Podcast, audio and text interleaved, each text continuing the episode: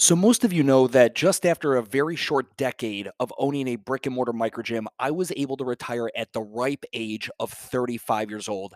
And the reason was is because I created a profitable, successful microgym. But that alone doesn't do it. It's what you do with the profits that could set you up for future wealth and your opportunities. Well, I took my profits and I purchased commercial real estate back in 2016. And in 2021, I was able to realize the fruits of my labor by getting an amazing offer to lease my entire building, allowing me to essentially make way more money collecting rent and mailbox checks than I ever could as a gym owner. So now I'm retired, but I'm not going to sit still. You know me. I created the gym real estate company. I went and got my broker's license, and now I am helping gym owners across the country lease and buy buildings. Whether you need help finding a place to lease and you need help negotiating with that landlord, you want to know whether you're paying below or above fair market value, you need help with facility layout, count, you know, figuring out your operational capacity and how much revenue can I actually generate out of this size building. We can help you. And on the other coin, if you're looking to join me and purchase a building, I can walk you through it step by step. I've done it myself. I've done it with dozens of other clients. And I am working with people on finding lenders, walking them through the different SBA products or traditional lending products, if that's the route they go, finding comparable marketable locations that are going to work for their model, then coming up with what's the plan after I'm done using this as a gym. Guys, if you or anyone you know in the fitness industry is in need of working with a broker who gets the fitness industry, please go to my Instagram at Gym Real Estate. There's no website. That is it. That is the singular handle you can reach me on is at Gym Real Estate on Instagram. Shoot me a DM. I'd love to talk to you about your project and what you're working on. On with the fucking podcast. What is up, guys? It is Stu, and it is another episode of the What the Fuck Gym Talk podcast. Turn your local competitors into colleagues. It will make you a lot more money and provide you opportunities. I am living fucking proof of this. All right, I'm going to share with you guys a few anecdotal experiences that I had with it and then how I think you can do it in your market. But I promise you, I even if you're competitive, like I'm competitive in shit, but I've also realized in the world of small business when you are one of many, okay, we're not Amazon, right? We're not one of one, we're one of many, unfortunately. I know like I'm unique. Eh, you kind of aren't yes, you are, but to the market, you are not. And when, you know, in that regard, these people I believe are more like, and when I say people, these other businesses are more like colleagues to you than they are competitors. Typically, if you're in a market, like if you're in a town and you're a you know a micro gym and there are other micro gyms, trust me, the math works out. There are you know thousands and thousands and thousands of people you guys could each have if you had that capacity right? But you don't need thousands of people. You need a couple hundred between maybe 150 and 350 depending on your, you know, your situation. There's more than enough. So the idea to compete and like, you know, punch each other in the dick every chance you get makes no sense to me. So, here's my favorite anecdotal story. I had part-time coaches working for me back when I was CrossFit South End, and they came to me and they said, "Hey, do you have any full-time work?" I said, "No, I don't need full-time work you are part time and that's probably going to be your your shtick. Said, hey, well, would you mind if I got another full time or a part time role at another at another facility? I said, absolutely not, not at all. They're like, really? I'm like, yeah. They're like, well, the last gym I worked at had a problem with me working for you part time. And it ultimately, you know, it ended up not working out. I got more hours here, whatever it may be. So, but anyway, I appreciate it, Stu. Thank you. So they went and they, you know, I've had, I had coaches that would work at other gyms there's no fear that someone's stealing my recipe or like they're going to give them my trade secrets. Like, shut the fuck. It does not exist. Anyone who has a fear of something being stolen from them, then they, they truly didn't own it. Someone's like, Stu, they stole your operational capacity secret formula. Like, okay, cool. Well, I created it. So he, now he just has it. He has no idea how to create one. He just knows mine. So if I create a new one, again, he's constantly going to be on my dick because I am the creator of the idea. He is just the the thievery of the idea. Okay, so here's the deal. I share this coach, and um, and it all worked out. He got to make more money. I was happier for him. He was happy, and, and, I, and the, the the other gym in question, um, I believe, was Brian Strump. He owns CrossFit Steel Creek down here. Me and Brian would share a ton of stuff. Brian is technically a competitor of mine. We would share like equipment when we were both the only two gyms in town really hosting the level ones and twos. Uh, we shared employees back and forth, and and it worked out great. And then there was even a time, you know, Brian had a, an employee of his uh, that, you know, um, I wanted to hire full time. His name was Deuce. He became my my second manager at Urban Movement.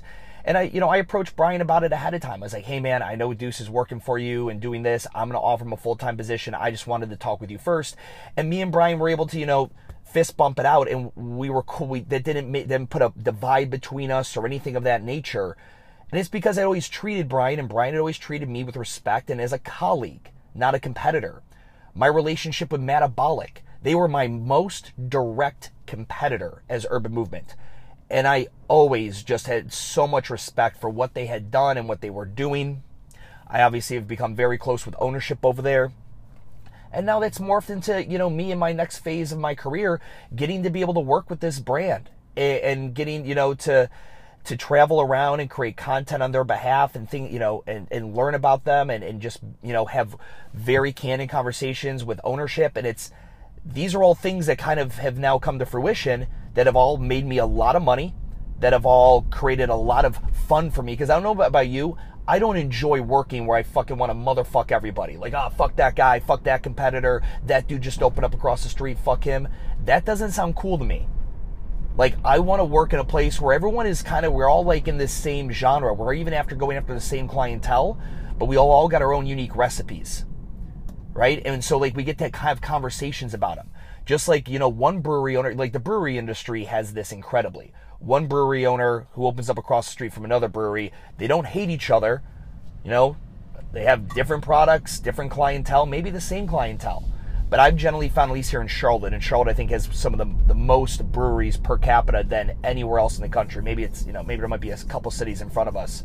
But, uh, and I've gotten to know a lot of the brewery owners, especially with one opening up inside of my building, you know, kind of what that, com- what that ecosystem's like amongst colleagues, even though they still technically compete on business. And, um, where I really want to go with this today is to give you some pointers as to how you can do this. All right. And how I did it back in the day and how I recommend you do it today with a few updates. Okay. So, the most basic level of this, if you're like, well, how do I start? I don't want to come off like, fuck, what if they think I'm just trying to steal their shit? How am I, what do I do? Just walk in and be like, hey, let's be business friends and fucking set up a play date? And like, no, like, here's, it's very simple. Like, just think of yourself as like a human. Take this whole, like, com, you know, the fact that your competitors out of it walk into their building when you know they're going to be there. You know they're going to be there one minute after the end of a class. Make sure there's no class directly after it. Pop in there. Be like, hey, what's up? My name's Stu. I own Urban Movement down the street, and I, I don't know, I've never been in here, and I we're hell, we're neighbors and, and colleagues in the market, so I, I just wanted to pop by and introduce myself and say hi. I've heard great things about what you're doing you have a conversation, you chat it up, maybe they'll give you a tour, you get to talking, and you either are going to hit it off or you're not. There are going to be some people, and the technical word for what they are are cunts. They are cunts, and uh, they're going to just be standoffish and just an asshole to you. They're just going to be as fucking cunty as they come, and they're literally going to be like, yeah, what are you doing here? Can I help you? Like, I've had that happen. And all you need to know at that point is, hey, listen, I came in, you know, with a with a peace flag, just trying to say hi. If they don't want to be your buddy, that's no problem. But at least you made the effort to become a colleague and to bridge that gap. And I have always, when I mean always, I mean like 99% of the time, 97% of the time, have seen that individual come back around later on down in the journey when you're doing better than they are and they're like, "Hey, man, uh, just wanted to know if we can grab a cup of coffee and talk." And I that's happened to me, and I never rub their nose in shit. I never be like, "Oh yeah, remember the time I came in and you were a complete prick?" I've never did that. I just always take the meeting. Always just take the meeting. No, you're not charging money or anything like that. Because I generally want to have them as a colleague. So what? They were a little immature back then. So what? I was immature as a business owner too. Right? Get past that shit. Don't hold grudges. You're not a 16 year old fucking girl. So next thing is you go in, you have that, you know, you walk in, you make an introduction, assuming it goes well. All I would do from there is just exchange contact contact information, compliment them on their space, whatever it is, and go move on about your day. A couple days later, shoot them a text. Say, hey man, I really enjoyed talking shop with you. Would love to go grab a cup of coffee. You know, I'm a big believer in like collaborating with, you know, other people in the industry and kind of increasing my network and blah, blah, blah. Would you be down to go grab a cup of coffee and talk shop someday? And again, if they reply yes and are into it, awesome. You move on to the next step. If they're kind of a dick about it, then again, you tried. You know, and again, it's just move on to the next one. But once you go ahead and you have that cup of coffee and you get talking, you either hit it off with someone or you don't. And if you don't hit it off with them, again, I just kind of leave that where it is. If you do hit it off with them, I say you take it a step further.